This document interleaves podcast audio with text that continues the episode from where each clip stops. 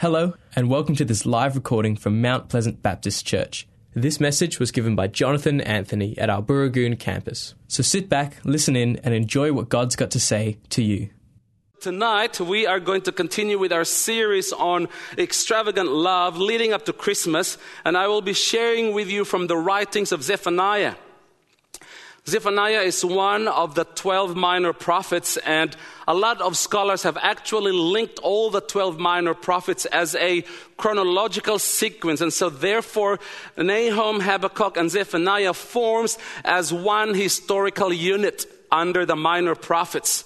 Zephaniah spoke during the life of the godly king Josiah. In fact, some scholars actually kind of like asserted that uh, uh, there's a strong possibility that Zephaniah was the cousin of Josiah. Now we know that Josiah was a godly king, and when he came into power, he actually uh, reinforced or made some resolutions uh, and some, some changes and some reforms within the people of Israel and within his kingdom. And one of them is to remove idols from the temples, and so that idol worship will stop and it will only just be focused on the worship of Yahweh.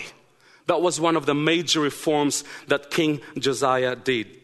And so the book of Zephaniah is divided into three different categories. So in ch- chapter 1, for example, verses 1 to 23, talks about the day of the Lord that Zephaniah was talking about, that it is going to come. It is inevitable. It's not like something that's not going to happen or just all make believe. It will happen. And chapter 2, verse 4 specifically to 15, uh, it talks about the judgment against foreign nations. And of course, chapter 3, verses 1 to 20 talks about woe or curse and blessing. So that's kind of like the three divisions of the book of Zephaniah. Zephaniah warns the people of Israel and the people of Judah of the approaching invasion of their nation. And the reason for this act of judgment by God was because of the rampant idolatry in Jerusalem during the time of Manasseh when it started. You can read it in Ezekiel chapter 8 which is kind of like talks about that, the idol worship that was rampant in Israel. So therefore, Zephaniah was calling the people of God to repent, to come back to God, to return to God, because God, Yahweh, and Messiah was their only hope. The love and the presence of the Messiah, God, Yahweh, their Savior, was their only hope because the day of the Lord is going to come, whether they like it or not, whether they believe it or not. The day of the Lord's judgment is going to come. And so Zephaniah used that present crisis of his time to foreshadow future events that's going to happen and that is going to take place because things were bad in Judah. Zephaniah pronounces and announced and spoke about God's judgment on the kingdom of Israel because of its political and religious leaders and its wealthy citizens who exploited the poor. Things couldn't get any worse for the people of Israel. The people had abandoned God, they had rejected His plan for their lives, and they pursued their own personal interest with no regard at all. And so if you read the book of Zephaniah, it's very short, only three, book, uh, three chapters. Three quarters of the book really talks about the day of the Lord that is going to come and the judgment, which is basically the ramification of that, that is to come. And so it's all doom and gloom, three quarters of the book. But the exciting thing is towards the final chapter, especially in chapter 3, verses 14 to 17, kind of like provides this beautiful breather, sense of hope and relief rather than all sort of doom and gloom type message. They know that God's judgment is coming because of their sin, because of their idolatry, because of their rebellion. And so therefore God is going to pronounce judgment upon them. And yet, Zephaniah had a message of hope. You know, sometimes, friends, if we are not careful in our understanding of, of these things about the judgment of God, about the, the punishment of sin, and, and about the ramification and, uh, of rebellion and idolatry and all these things, we can come or fall into the danger and the trap of having a distorted view of God, His nature, and His character. It's very hard for us to say God is love and then we, we, we look at the world and we go, why is there suffering? Why are there children hungry and dying? And so people have this misconception and distorted view of God. A Gallup survey was done in America, and they have identified four distinct views of God's personality and his interaction with the world. First is those who believe in an authoritarian God, with about 31.4%. They perceive that God is angry at humanity's sin, engage in every creature's uh, life, and engage in the world affairs. And so the, they have this God that is just ready to, to strike us. 23% believe that the, God is a benevolent God and He's forgiving and accepting of anyone who repents. And about 16% believe of a critical God who's judgmental. I look out into the world and, and not prepared to intervene or do something with what is happening in the world.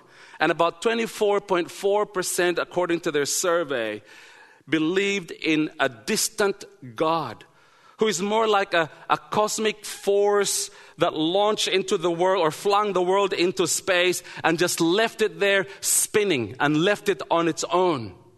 You see, this survey tells us something about ourselves. It tells us that many believe God's interest in the world is largely theoretical and academic. And you know, if we're not careful, it's very easy for us to uh, have an understanding of God that really just stays in our head knowledge. That's kind of like almost just all in fury in here about God, but when it comes to the practicalities of it, we can't kind of reconcile this understanding and this nature of God. Others believe God cares about us, but doesn't want to be involved in our everyday lives. And still others believe that God is distant and impersonal. In fact, there was a song that was very popular 20 years ago that says, God is watching us from a distance by Bette Midler. And it was very popular, and people think it was a beautiful song. That God is just watching us from a distance and He's not interested in the little details of our lives. These are misconceptions of God's very nature and character. John 3:16 says, For God so loved the world. And so then others beg the question if God so loved the world, why is there suffering? Why are there women and children being trafficked? Why are there millions of children dying of starvation? And all these questions come up if God so loved the world. But tonight, what if I will share with you how much God loves you, how much God loves us, how much God loves each one of us? What would that mean to us? What would that mean to you? How would it change our lives and our understanding of God? So let's look at our reading tonight from Zephaniah chapter 3, verses 14 to 17. And let's unpack this affectionate love of God that Zephaniah was talking about. A really strong message of hope. And Rachel is going to read it to us. Rachel, please. Thank you. Sing, daughter Zion. Shout aloud, Israel. Be glad and rejoice with all your heart. Daughter Jerusalem, the Lord has taken away your punishment. He has turned back your enemy. The Lord, the King of Israel, is with you. Never again will you fear any harm. On that day they will say to Jerusalem, Do not fear, Zion. Do not let your hands hang limp. The Lord your God is with you, the mighty warrior who saves. He will take great delight in you. In his love, he will no longer rebuke you, but will rejoice over you with singing. Thank you, Rachel. This invitation to sing, to shout, and rejoice in verse 14 has always been associated with worship in both Old Testament and New Testament. If you do a survey on, on the, in the context of what is the context of singing and rejoicing in the life of the people of God, it's always associated with that. I mean, the people of Israel came out of Egypt. Miriam led the people of Israel with her tambourine in a rejoicing and a time of worship. When King David, the, brought, the Ark of the Covenant, was brought back, David worshiped, danced before the Lord. It's always linked in this context of worship. And I would like to share with you three aspects from this text why worship is so important in nurturing our relationship with God and us experiencing His affectionate love for us. The first is that worship is a tangible response to redemption. Worship is a tangible response to redemption. In verse 14, the invitation to sing for joy, to shout in triumph, to rejoice, to exult, and be glad with all your heart is basically an invitation because the people of God have been redeemed and rescued and been set free because of the redemption that God did for His people, redeeming them from their sin, re- forgiving them from their idolatry, from turning away from Him, and receiving them back. And so, therefore, this uh, invitation to shout the hallelujah chorus and say, sing, shout, and triumph and rejoice is an open invitation for a people who has been redeemed. And so, therefore, if you want to demonstrate that you are saved, that you have been set free, that you have been restored back to your Creator, the tangible response that you can do is worship. Thank you, Lord, for what you have done for me. And that's exactly what Zephaniah was telling the people of Israel. This is what you have done. This is what God is going to do. He's going to forgive you and remove you and, and, and take you back as His people. Sing, therefore, O Israel. Shout, therefore, O Israel. Rejoice, therefore. Be exalted. Be glad, O people, Israel. It's not enough to just hear about the doom and gloom. I have an encouragement for you. Sing it is a tangible demonstration to, uh, what is this? A tangible response to redemption. The prophet focuses on these exhortations of joy exalt, rejoice, sing, shout. Why? Because the Lord has issued a pardon and removed Israel's punishment and their sentence. Instead of, instead of judgment, Actually, God welcomed them back. And you can read that towards the, the final verses of chapter 3. What better response can we do to express our deep gratitude for the freedom that we have received from God other than to worship Him with gratitude, with our song?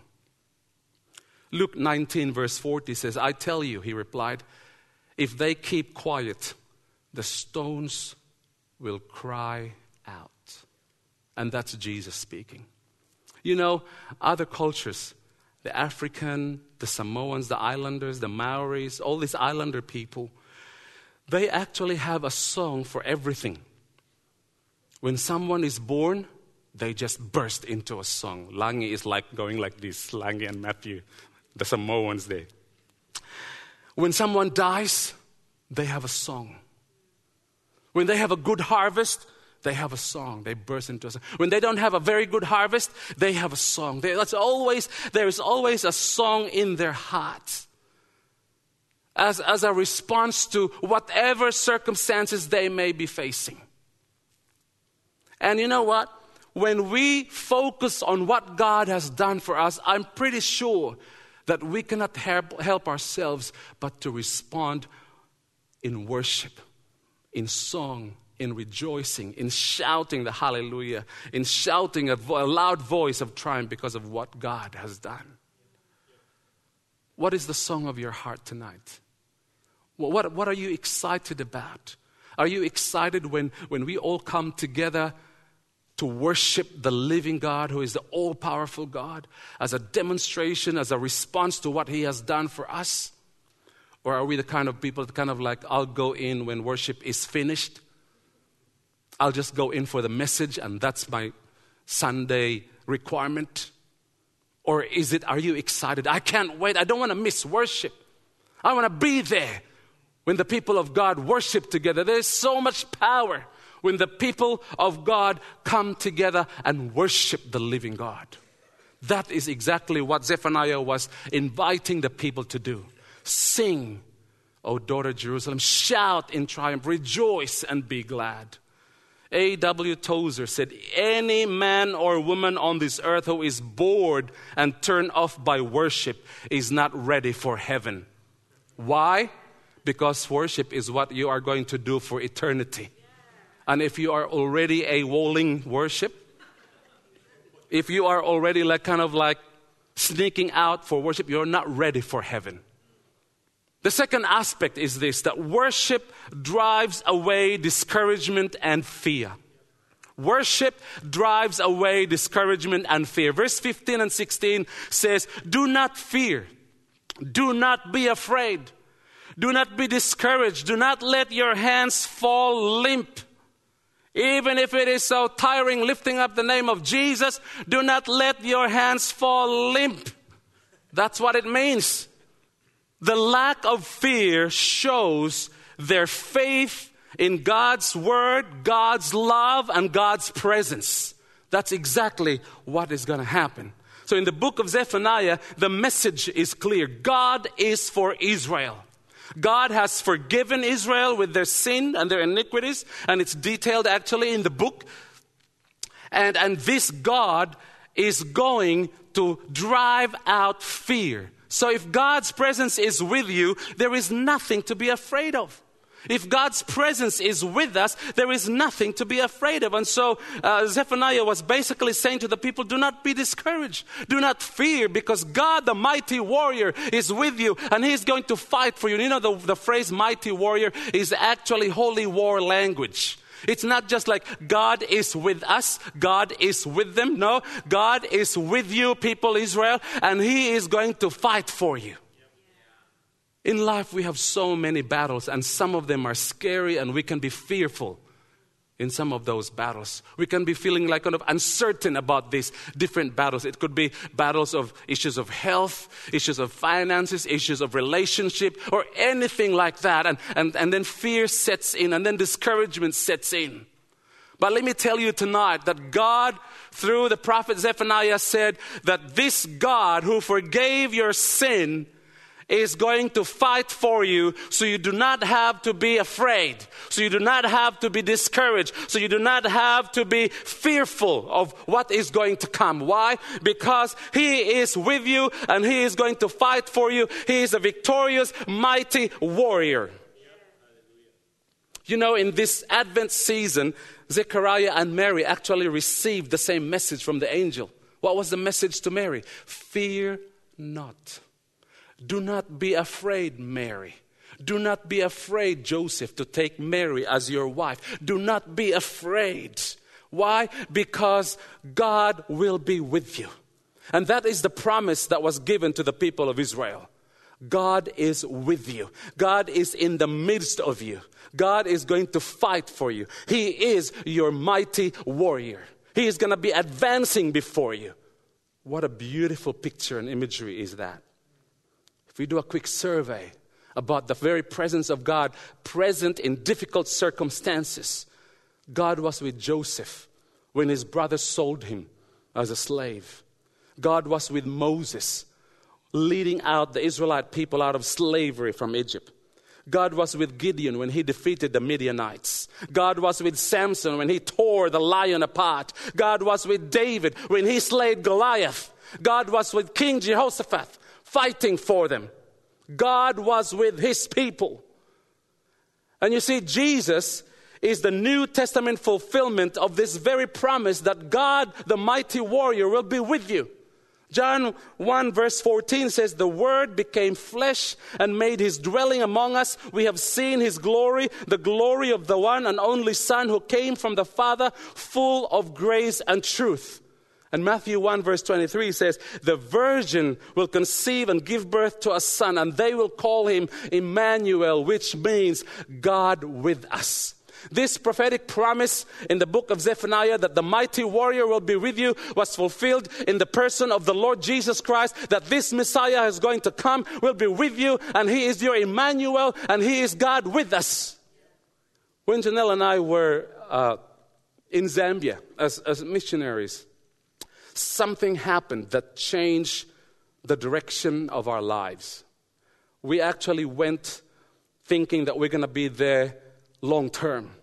But something happened along the way that kind of shifted the direction of our lives. There was one day that we were driving up to a friend's place on a bumpy road that looked like a dried up river to a friend's lodge because we were invited to have lunch with them. On the way, Gabby just started feeling sick in the car.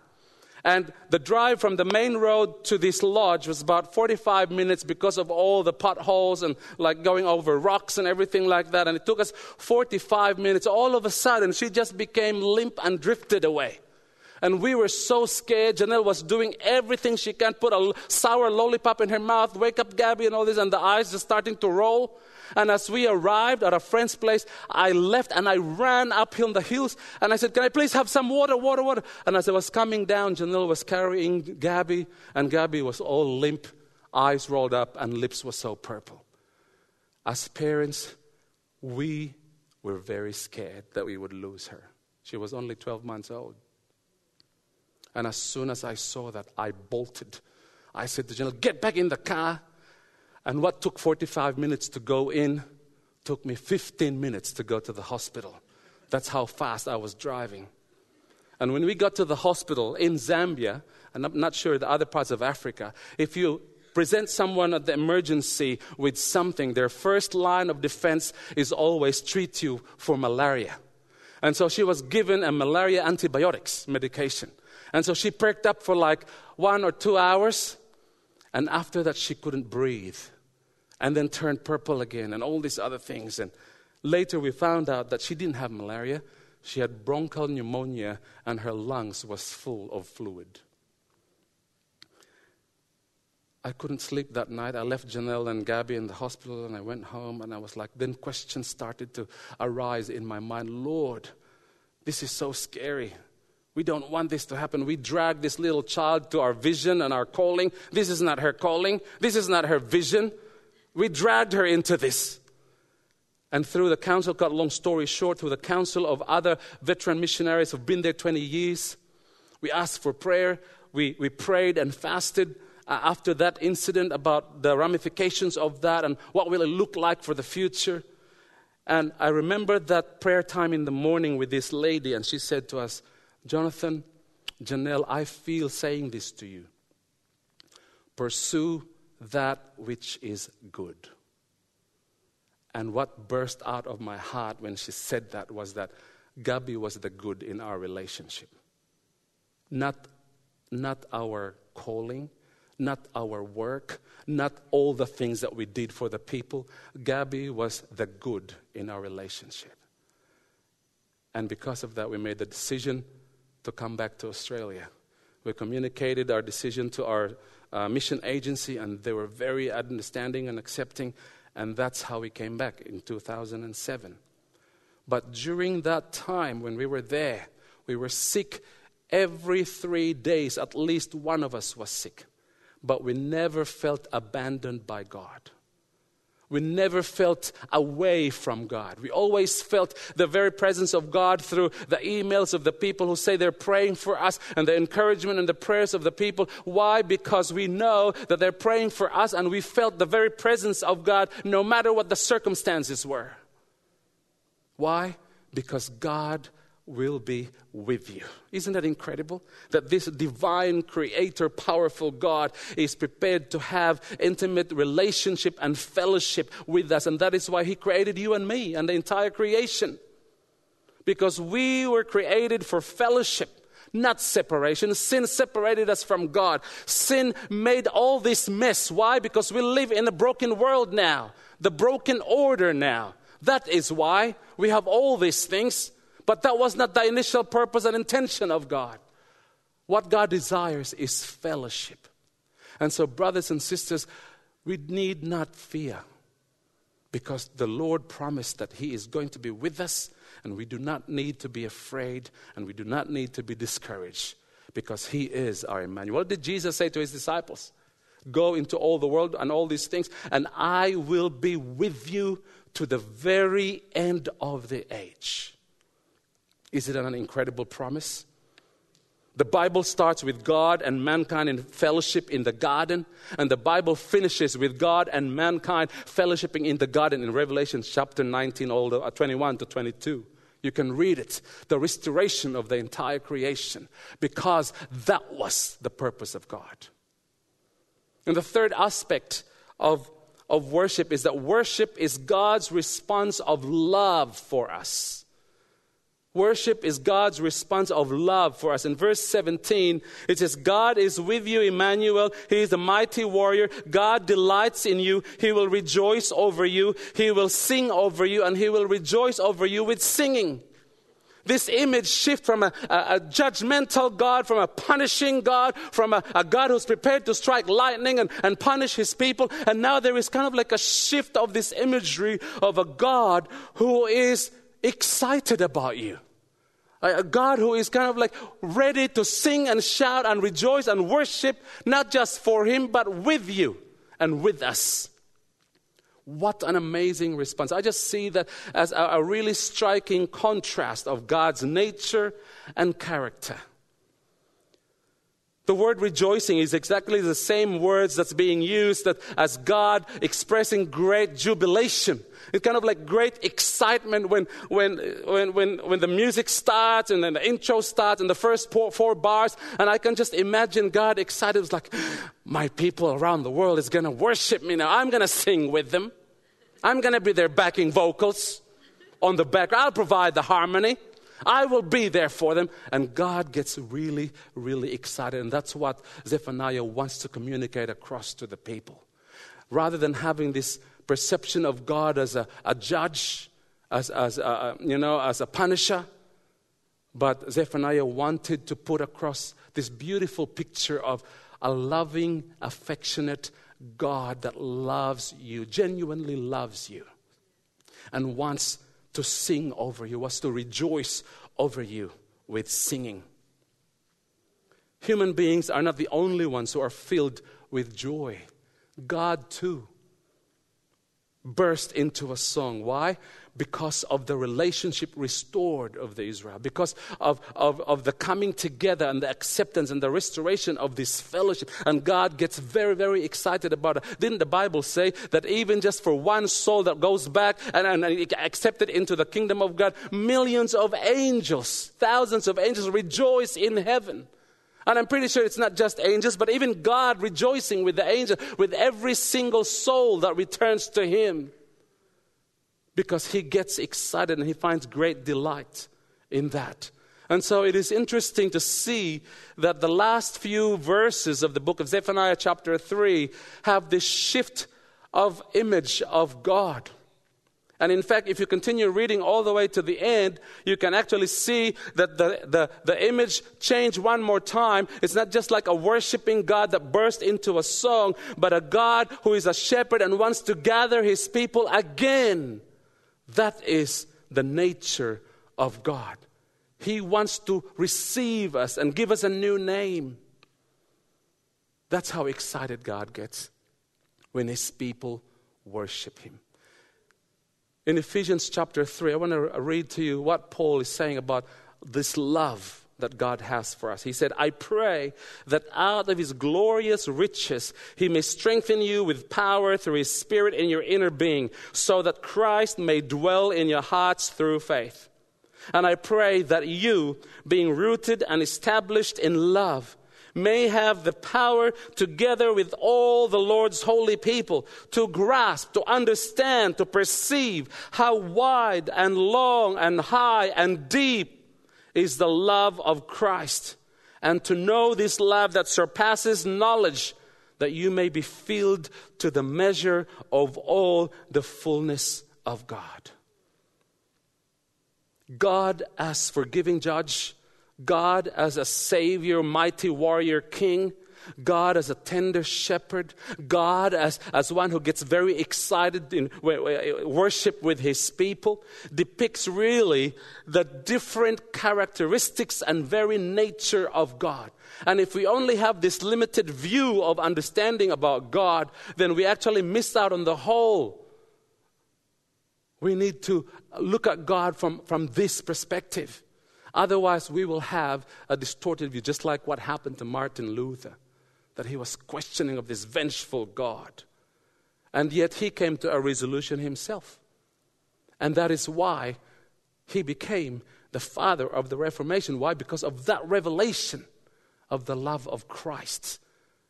When that priest said, Look to Christ, You know, the only way that you can actually experience the genuine love of God is when we look to Christ. Amen? God gets very excited when people worship Him. If God gets excited with the whole creation worshiping Him, how much more for you and I that have been gifted with the gift of language? You know, the trees of the field it says well, they clap their hands, but you know their clapping is actually dependent on wind. Trees and leaves cannot sway. They don't move. In fact, you can tell that there's no air at all. There's, everything is so still. Why? Because they are dependent on other things. But you see, with us, God has given us all that we need to be able to express ourselves and our gratitude to Him. We don't need the wind to blow our hands up. We don't need a conveyor belt so that we can go to the front or anything like that. No, we can actually make that choice ourselves. And that is the difference because we have the capacity to choose. Whereas the trees, they don't have, they just sit there waiting for the wind to blow. But human beings, we don't need that. We actually can make a choice and say, Lord, this is my circumstance but still I will choose to worship you. Because I know that when I do, you get very excited. At the final season of Jakin's soccer team, the under 12s, it was the final game. And their team was kind of already uh, number one in the leaderboard. And the very first goal, the very first goal of that final game was kicked by Jakin. Can you imagine how proud I was? He's been doing soccer for three years, he's never kicked a goal. And that very first time, I, I asked permission from Jakin to say, Can I share this story? And I was on the sidelines, and when he kicked the first goal, I was very excited. Nobody, I didn't need anyone to tell me, Jump! I was just like, Yes! That's my son, that's my boy. I was very excited. And you know what? They had 14 nil and they won the final game. How amazing is that? You know, when you truly experience something that is delightful, it will cause you and it will move you to do something without being prompted by the worship leader and say, Sing out, lift up your hands. No. We just need to find that within ourselves and say, God, if the whole creation worships you, so will I. If the wind, the trees, the, fo- the mountains, the valleys, the waters will worship you, the rocks will burst into a song, so will I. Can you imagine if the whole people of God would just go, Lord, you deserve all honor and all glory and all worship. We thank you so much for your love for me. We just want to respond in worship. And you know what? In Romans 5 8, it's very clear. This is how God demonstrates his love. He said, Romans 5 8 says, But God demonstrates his love for us in this. While we were still sinners, Christ died for us. Are you questioning whether God truly loves you? Look to Jesus. Look to Jesus. Are you questioning why there's suffering in the world? Just look to Jesus. Because even if there are sufferings around the world, God will be with you. What are you facing tonight? What problem, what difficulty are you facing tonight? Be encouraged that this God is with you and He is for you and He will fight for you and He loves you. Let's pray together. Oh Lord. Holy Spirit, I just want to pray that you will seek our hearts tonight, Lord God, and, and just examine us, Lord. We want to present ourselves as transparent human beings, Lord, really visible before your very holy presence.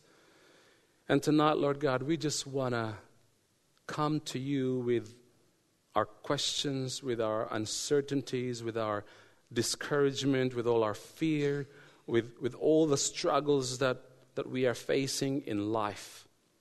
And Lord, I pray that tonight, as we reflect on your word, that, that may our hearts be um, reaffirmed one more time that you love us. And if we ever doubt that, Lord, lift up our eyes and allow us to focus on Jesus and what He has done for us. And that will be enough for us. Because your word says that you have demonstrated your love in this, that while we were still sinners, Lord, Christ was prepared to die for us. Thank you, Lord. Hallelujah. Hallelujah. We hope you enjoyed this message from Mount Pleasant Baptist Church. If you'd like to talk to someone about what you've heard today, then you can contact the team at Mount Pleasant Baptist Church by calling the office during office hours on 9329 1777. Thanks for joining us. We look forward to your company again soon. God bless.